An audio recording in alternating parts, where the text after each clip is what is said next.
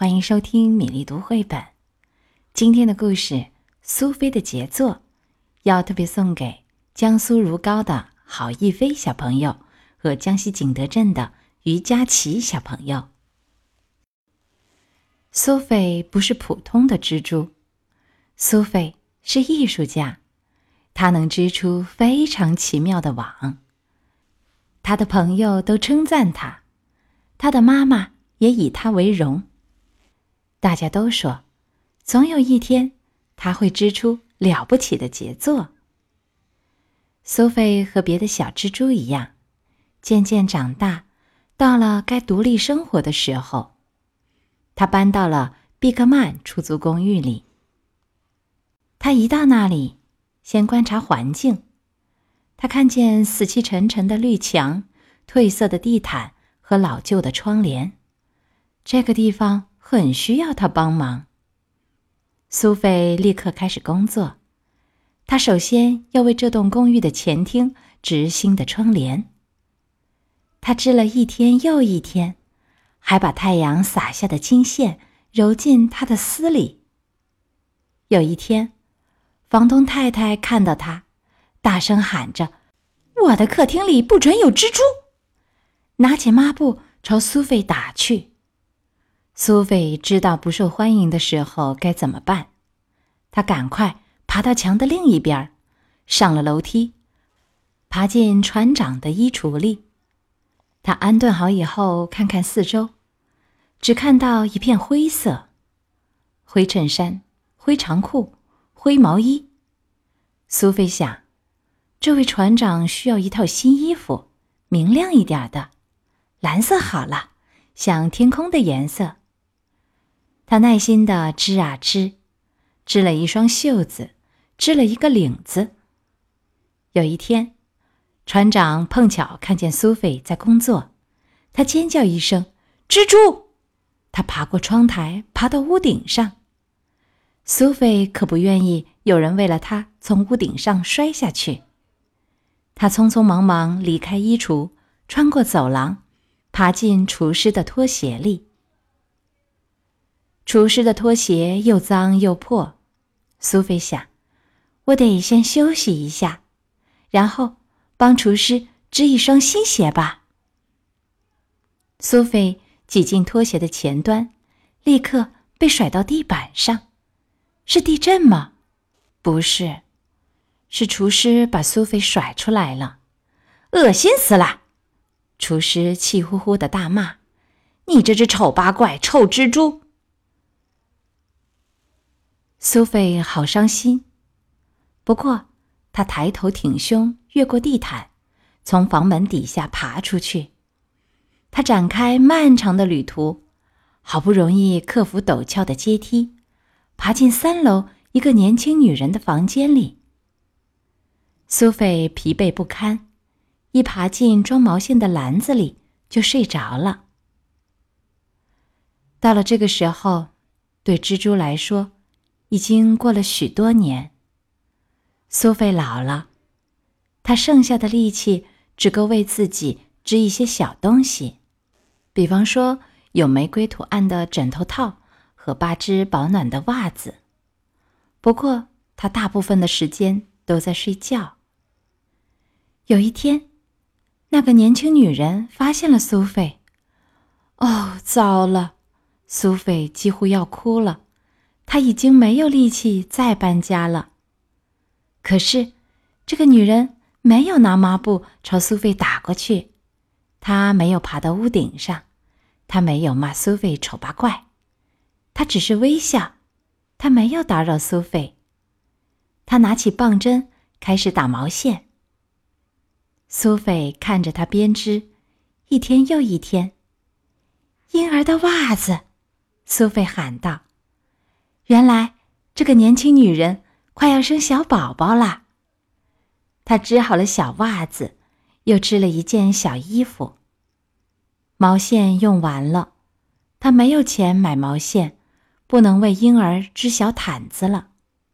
没关系，房东太太说：“储藏室里有条咖啡色的旧被子，你就用那个吧。”苏菲看过那条被子，破破烂烂的，颜色很暗沉，根本不适合小宝宝。苏菲知道该怎么做，她必须织一条毯子。她还年轻的时候，这种小事难不倒她。可是她现在虚弱无力，小宝宝就快出生了，她来得及织完一条毯子吗？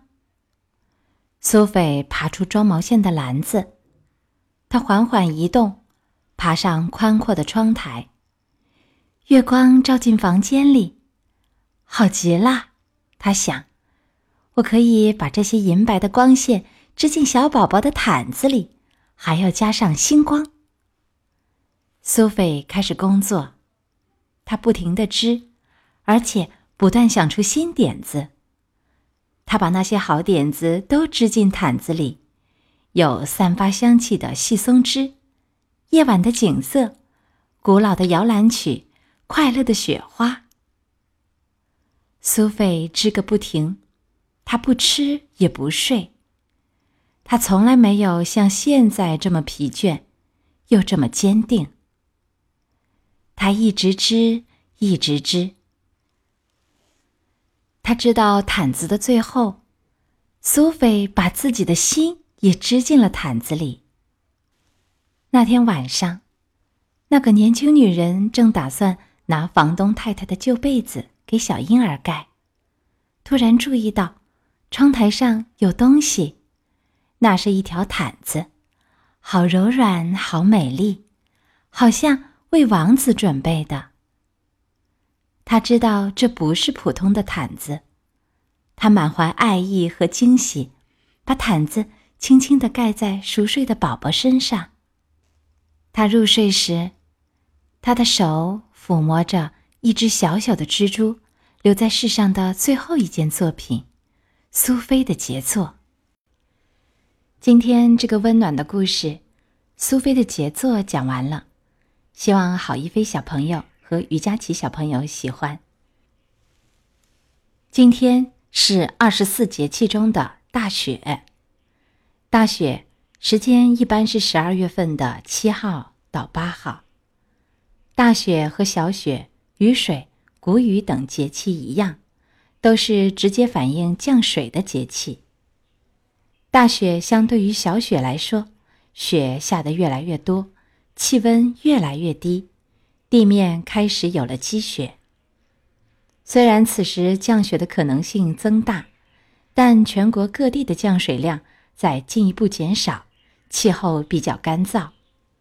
大雪时节常会有大雪、冻雨、雾凇、雾霾等天气现象出现。我国北方地区已经是千里冰封、万里雪飘的风光了。大雪三候分别是：一候。核弹不明，二候虎始交，三候力挺生。有记载说，核弹就是寒号鸟。天气寒冷了，平时爱哆啰啰叫的寒号鸟也不叫了。其实，寒号鸟不是鸟，而是一种哺乳动物，叫复齿鼯鼠。它的前后肢之间有宽宽的飞膜。展开后就像一顶降落伞，可以帮助它在树林间快速的滑翔。二后胡始交，过了五天以后，是阴气最盛的时期，所谓盛极而衰，阳气已有所萌动，老虎开始出来找女朋友啦。三后力挺生，力挺是兰草的一种，感到阳气的萌动而抽出新芽。大雪时节，南北习俗不同。南方这时候开始腌肉、腌鱼迎接新年，而北方，小雪封地，大雪封河。北方到了大雪时节，河里的冰都冻住了，人们可以尽情的滑冰嬉戏。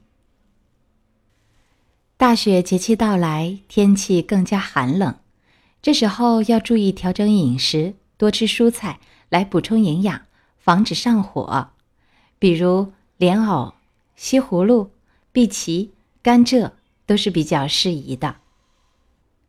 接下来我们读一首《逢雪宿芙蓉山主人，唐·刘长卿。日暮苍山远，天寒白屋贫。柴门闻犬吠，风雪夜归人。小朋友，今天的故事和诗歌就到这里，我们周五再会。